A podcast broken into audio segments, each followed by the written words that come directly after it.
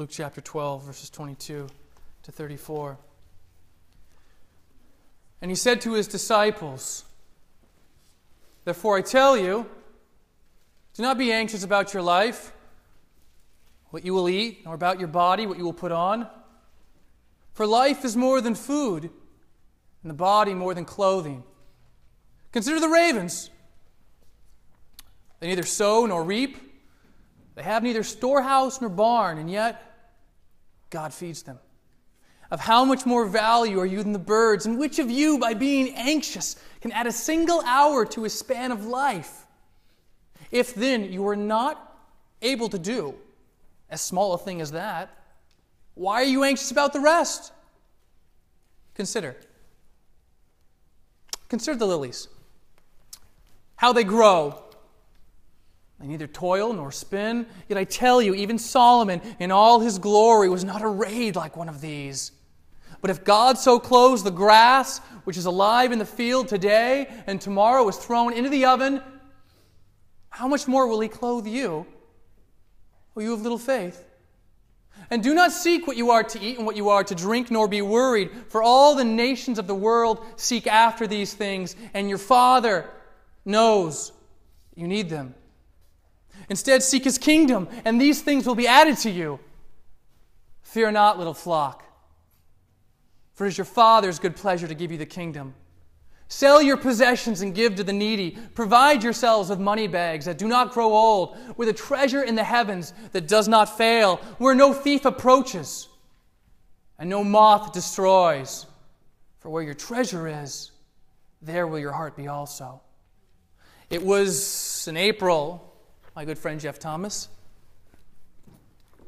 Jeff, if you're listening out there in Radio Land, here's your shout out. Um, Jeff's a great guy, and hoping maybe one day he'll return to Lynchburg City Church. But he said we should memorize some scripture. I said, okay. I'm a pretty competitive person, so I'm like, yeah, okay. All right, let's do this. He said, all right, what do you want to memorize? And I said, I want to memorize something that I want to memorize something that I, need to hear. And so I, I said, let's memorize this whole passage Luke 12, 22 to 34. And um, I wanted to memorize this passage because it because of what it deals with with anxiety and worry and fear because I don't know if you're anything like me but at least on a weekly if not on a daily basis these are all things that I really have a hard time with and when you hear sermons or passages of scripture that deal with things that you're going through it has a way to prick your heart and just break through anything else that might be acting as a barrier. I figured that uh, I liked I liked this passage so much and, and so much, and so I wanted to memorize it so I could preach it to myself every day. And this summer, while I was at Fort Knox, I don't know that there was a day that went by. I was like, oh, I got a two-minute walk. Okay, I'm gonna I'm just gonna just recite this passage because I, I, needed to hear it every day. And I can't imagine um, any of you not needing to hear this? It seems that uh, I can't just imagine the heavy hearts in this room right now, the things I don't even know about that you're going through. Um, I, I, know it's real. That's why, um, that's why we, we do church. That's why we are church, because we're a family. And Jesus' disciples were not immune to worry. They were not immune to fear that we're not immune to anxiety. Neither are we. So, this is what Jesus says, and this is what we're going to unpack today. So, his premise is don't fear, don't be afraid, don't be anxious. That's the premise he lays for us. That's the groundwork for today's message in verse 22 and verse 23 and he's going to give his reason. In Latin, it's known as an a fortiori argument. And if there's Latin experts in the room, I'm sorry if my pronunciation is not precise, but it literally means and argues from the greater. A fortiori, it's from the greater. He's going to argue from greater to lesser in order to prove his point of why they should not worry, of why they should not be afraid. And So he begins in verse 24 and he says, Consider the ravens. Consider the ravens. They neither sow nor reap, they have neither storehouse nor barn, and yet God feeds them. Of how much more value are you than the birds? He takes care of birds. Birds are less valuable than you. So it stands to reason that He'll take care of and provide for you. He goes on to say this And which of you, by being anxious, can add a single hour to a span of life? If then you are not able to do as small a thing as that, why are you anxious about the rest? The understanding here is that worry is pointless. If you worry, if you're afraid, if you're anxious, what's the most productive thing it could do? Could it add an hour to your life? No. Can't add so much an hour. Not even to your week, not to your day, not to your month. It can't even add an hour to your life. Worry is futile. It doesn't bring about anything that is good or helpful. And Jesus says, If then you are not able to do a small thing as that, why are you anxious about the rest? If it doesn't do anything, then why do you keep doing this?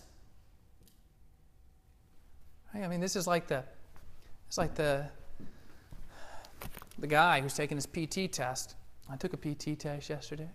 Some of you take PT test. That's the guy who he's got eight laps. He's got to finish in under 16 minutes. He's on lap five, and he's 24 minutes into the run. Kind of pointless.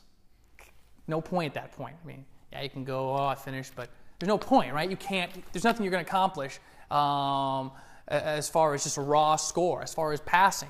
You've, you've already failed. Or maybe this is the guy who, you know, you're like, hey, that girl over there, you know, she's single? And I'm like, nope, nope, that's my wife. I got shut down. No, no, it's, it's pointless, all right? That's pointless. You're, you're like, okay, gotcha. Like that, that, she's married, got it. And yet, with worry, some way or another, we just think that maybe if we worry or we're anxious or afraid, maybe something changes, something happens differently. Nope, same outcome. Same outcome. And Jesus says the same thing. It's pointless, it's futile. And then he moves on to verse 27. He says, Consider the lilies, how they grow. They neither toil nor spin, yet I tell you, even Solomon in all his glory was not arrayed like one of these. You may never have heard of Solomon before. Solomon would have been Jesus' great, great, great, throwing lots of greats, grandfather. He was the third king of Israel. He was King David's son. He was the wisest, wealthiest man ever. Period. And here's a little excerpt into who this man was, in, taken from 1 Kings chapter 10, 4 to 7. And when the queen of Sheba, she came to visit him to see if this was if all the things she heard was true. And when the queen of Sheba had seen all the wisdom of Solomon, the house that he had built, the food of his table, the seating of his officials, and the attendance of his servants, their clothing, his cupbearers, and his burnt offerings that he offered at the house of the Lord. There was no more breath in her. And she said to the king, The report was true that I heard in my own land of your words and of your wisdom. But I did not believe the reports until I came and my own eyes had seen it, and behold, the half was not told me. Your wisdom and prosperity surpass the report that I heard. He had it going on. And you think about lilies. I spent some time on Lake St. Clair in near Olympia, Washington. And I, I see the lilies all the time when I'm in the lake or on the lake. And I always think of this verse Consider the lilies, how they grow, neither toil nor spin. And sometimes the lilies, depending on what time of the year, they'll just be little lily pads. And other times they'll have little flowers blossoming from them. You see, in worry and anxiety and fear, oftentimes we are preoccupied. What am I going to wear? Man, what clothes am I going to have right now? And we become so preoccupied with how we look and what we wear. And he says, think about the lilies from this perspective. They do just fine, and they make no effort at all. What's the latest this or that I need to wear? All right, Solomon, in all the effort that he could make to look legit, and how he appeared, so when I compare those to the lilies, Solomon has nothing on them. They make no effort. They're just there. God takes care of it. Remember his premise. Don't be worried about food, about clothing, about basic necessities. I got it. That's the premise there. And so he says, I got I'm going to take care of birds. Check. Birds are less valuable than you. Check. Then it stands to reason I'll take care of you. Got it. I'm going to take care of lilies. Lilies are less valuable than birds. Birds are less valuable than you. I'm going to take care of you. And yet, we struggle with this. So he keeps going. But if God so clothes the grass which is alive in the field today and tomorrow is thrown into the oven, how much more will he clothe you, O you of little faith? Grass. Ancient first century Palestine, lumber, wood, not readily available. So if you want to throw in that oven baked pizza or cook something on your stove, you need some something to keep it burning. So people would use grass. That's why it says grass thrown in the oven. Uh, they would use grass to essentially as kindling. Think about grass. Kind of insignificant, right? Uh, cows eat grass. We mow the grass. Okay, that's it. I got, that's all I got. He says, I'm concerned about the grass. I'm concerned about you. Birds, less valuable than you. I'm taking care of you. He says, Lilies, less valuable than birds. I'm taking care of you. Grass, less valuable than lilies. I'm taking care of you. Christian, I'm taking care of you. And I, I should make sure that you understand the words from Jesus today, they don't apply to everyone. They don't they apply to his followers. And some of you, you're not Christians in here today. Some of you, you think you are Christians because you made a decision for Jesus or prayed some prayer at summer camp. Um, but there's no evidence. You don't bear fruit in keeping with repentance. Um, I would say for this to really make sense and apply to your life, you, need to become a follower of Christ. You need to place your faith in the message of the gospel that God sent His Son, that He lived a perfect life, that He died a sacrificial death, that He hung on the cross, that He was buried, that three days later He rose from the, from the dead, conquering sin and death, proving who He claimed to be, and that salvation is a free gift of God by grace alone, through faith alone, and true faith is always preceded and followed by repentance. Not a, man, I feel sorry. It's a, in the army, we say it's an about face. It's a, it's a 180 degree turn. It's a hatred for the things that God hates, a love for the things that God loves, a desire to grow in holiness, to be not like the world, but to be like Jesus. That's what repentance is. And I should make sure that you are fully aware of that when hearing the words I'm saying today. They are for Christians as they were for his disciples 2,000 plus years ago. And now he says in the next verse, for all the nations, this is verse 30, for all the nations of the world seek after these things, and your Father knows that you need them. He is not unaware of the needs in your life. And a lot of you, you need, you have needs in your life. Like if he doesn't show up and answer this prayer in the next month or the semester, like some of you are like, I don't know how I'm going to make it because it's just gotten that real. And so what do you do? You worry, you're anxious, you're afraid. His disciples were not immune to this. And the world, the world is saying, find your security, because that's really what this is contextually. The world is saying, find your security, find your hope your joy, I can keep going, your happiness in everything other than Jesus. Segue to what we're all about at Lynchburg City Church. You see why we have Christian hedonists slapped on the back of some of these t shirts? Why? Because, as I say time and time again, we are all about your joy, your happiness, your satisfaction, your security, your faith in Jesus in a world that says, find it anywhere and everywhere else. And that's one fold of the answer. The other fold is that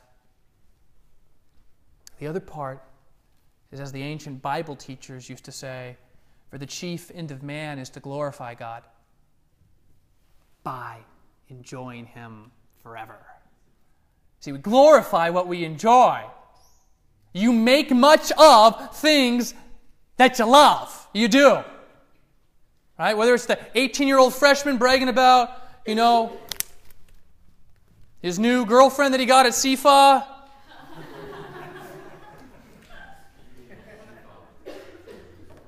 Man, she's so hot, man. Yeah, dude, she's smoking.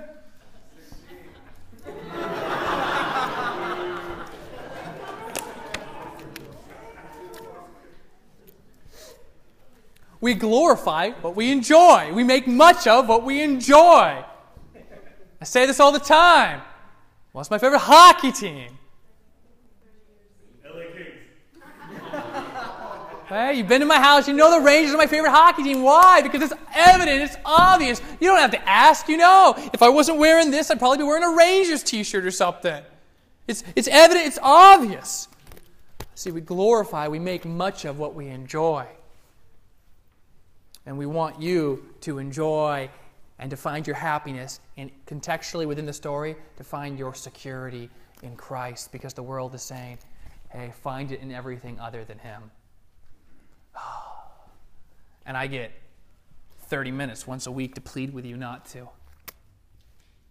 Find your security in this, this relationship or the relationship that you hope to have. That's very applicable to many of you. Uh, he says, don't do that. He wants you to be kingdom focused. He says, instead, he says, don't do that. The world is trying to sell that to you. Don't do that. Instead, seek Seek his kingdom, and these things will be added to you. And then, verse 32. The reason we have it in the bulletin, because that's the big one.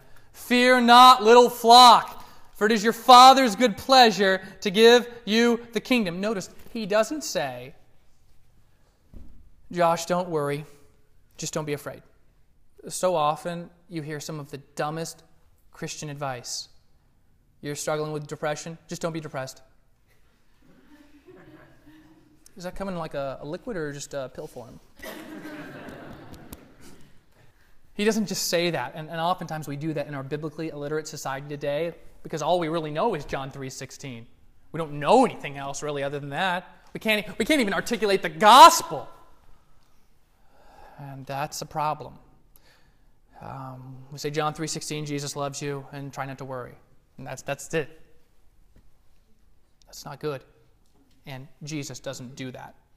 Jesus knows his disciples are prone to worry, and his antidote is not to just tell them, don't worry, but to show them, this is big. He wants to show them something bigger than their worry. He wants to show them something bigger than their fear. He wants to show them something bigger than their anxiety. He wants to show his followers more clearly who their God is. And that's exactly what he's going to do in verse 32. You can't just say, don't worry. You need something bigger than the worry. So he says, fear not. He says, don't be afraid. Don't worry. Don't be anxious. He says, fear not, little flock. And you say, what's a flock? Well, flock, they're, they're sheep. What are sheep? Well, they're kind of small, are kind of insignificant weak. So one says, well, why does he call them little flock? This isn't super encouraging right now. He calls them little flock because it's true. If you're big, if you're strong, if you're in charge, you don't worry. You got it all together. He calls them little flock because that's true. Because the premise, they are prone to worry, they are prone to be afraid.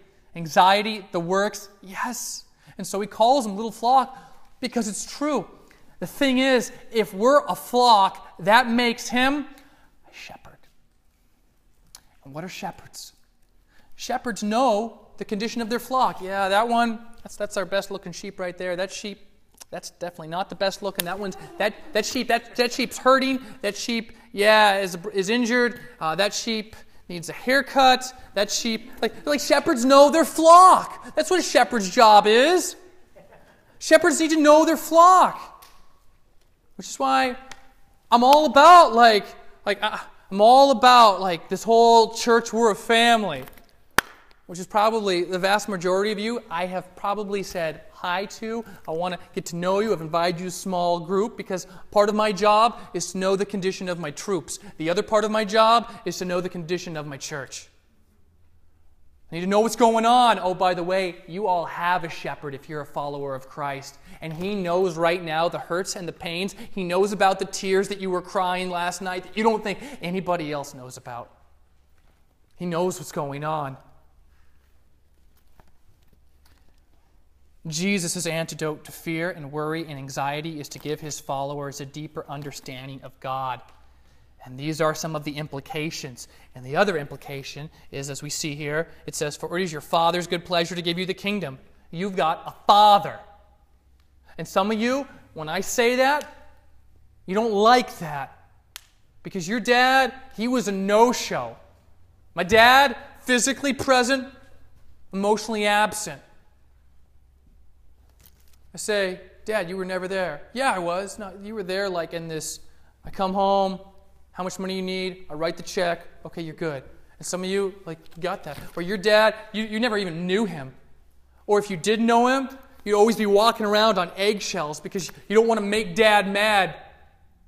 You upset dad, and he beats you. Physically abusive, emotionally abusive, sexually abusive. Now, that's some of you in here right now. So when I say that you have a father who loves you, the images, they're not positive ones that are conjured up right now. This father's different. This is a different father. And this father, it says, it's his good pleasure to give you the kingdom. He's not just concerned about your basic needs, church.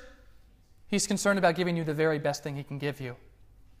And you might think the very best thing you could give me is that girl, that guy, that relationship, that job, that paycheck, that house, whatever. He says, I know you might think that way, but actually, the very best thing that I could give to you is I could give you myself. I could give you the kingdom.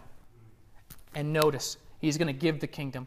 Not sell, give. Not trade, give. The flock, the little flock, gets to enter in and enjoy the kingdom. And at this point, some of you say, No way. Like, that, that's not possible. Like, I got to do something. Someone doesn't just do that. I'm talking to a soldier this summer. It, it's not by, by grace alone through faith alone, right? No, like, it's just too easy, right? I feel like I need to do something. You say, That's not possible for him just to give it away. I say, Yes, it is. Why? Because of the cross. That's the message of the gospel.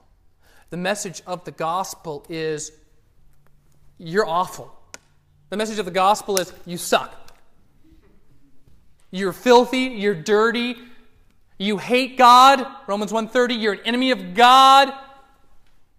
Romans 5:10, even your mind is hostile to God, Romans 8:7. And he comes and he cleans you up. You don't do anything. He saves you by grace alone through faith alone something to think about this Reformation Day on Saturday.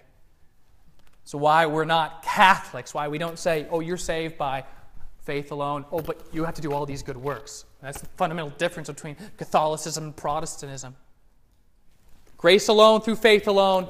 Grace alone, faith alone, and you got to do all these works and works. Something to think about. You got a Father, and He loves to give the kingdom. This isn't prosperity gospel or theology, it's Himself. He does it at great cost. And notice, He doesn't do it begrudgingly. Some of you have fathers and they, maybe they give things, but they give things maybe out of spite or they're mad or they give it begrudgingly. It makes His day to do this. Do you not see it? It's His good pleasure to do this. It makes His day. And He does it at great cost to Himself. to give you the kingdom. the kingdom. There's an implication there. There's a king. What are kings? They're strong, they're powerful, they're authoritative, they can get things done.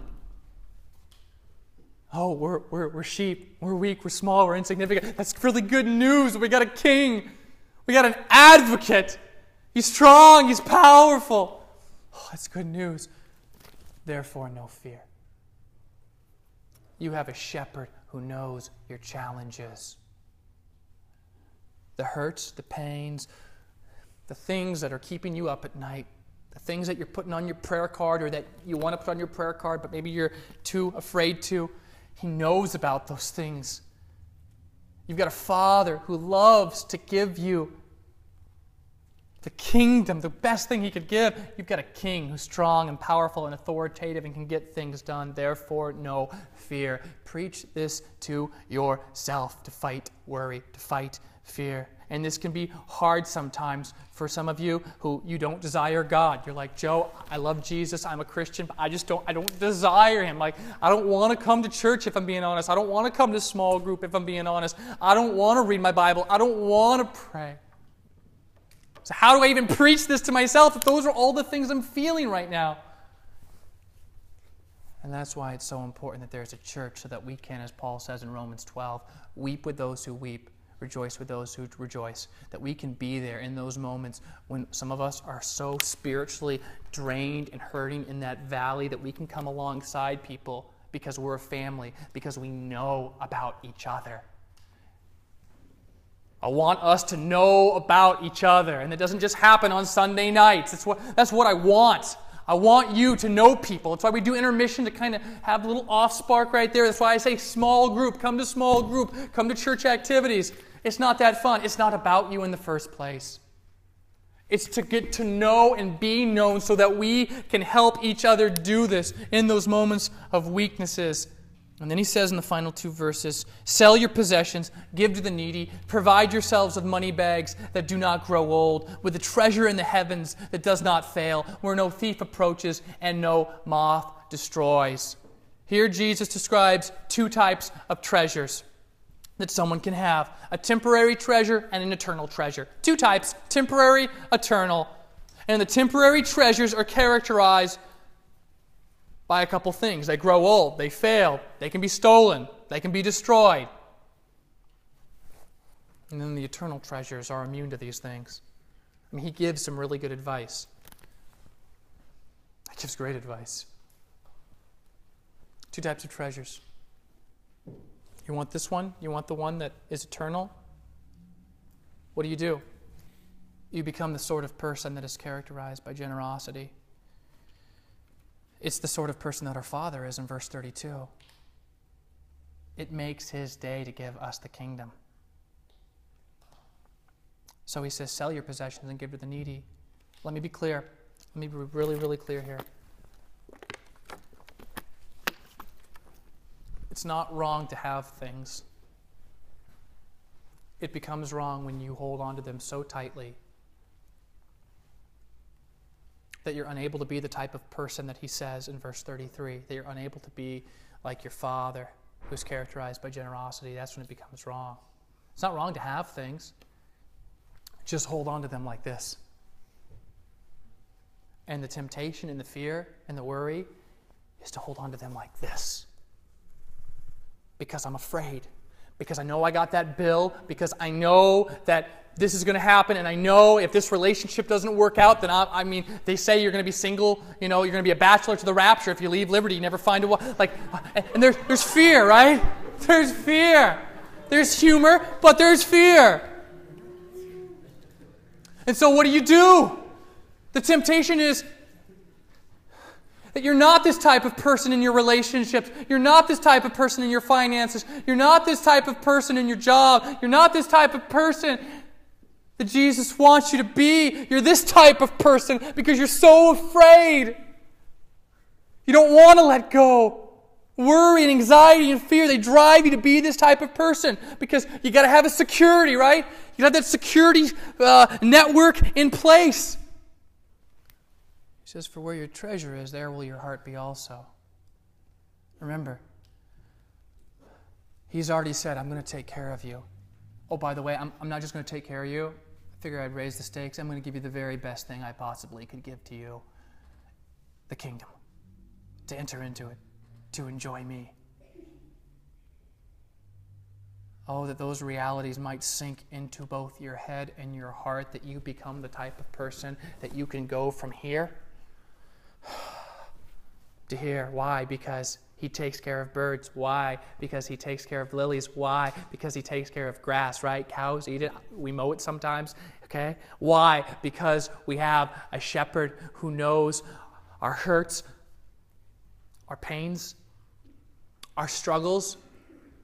Because we have a father who loves and cares for us, and because we have a king who is strong and powerful and authoritative and can get things done therefore no fear. May we be the type of person here, not here. May the realities of this text move you more so that you become this type of person. That you are not afraid. God, we love you. We worship you.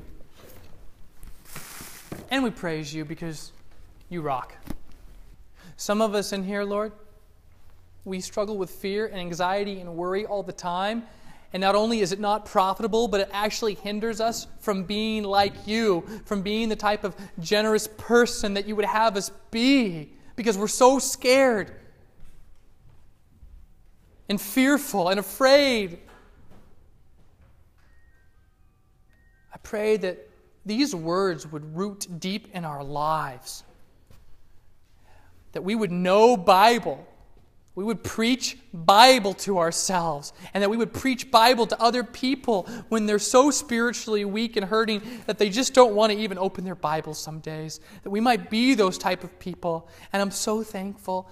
I'm so thankful for this text, God, because you know, not everyone in here knows, but you know just how much I just struggle with fear and anxiety and worry all the time. So I pray that you would build this church. I pray that you would protect this church. I pray that you would increase our joy in you and that we would not be afraid. We pray this in the name of the Father and of the Son and of the Holy Spirit and our great God and King, your name, Jesus. Amen.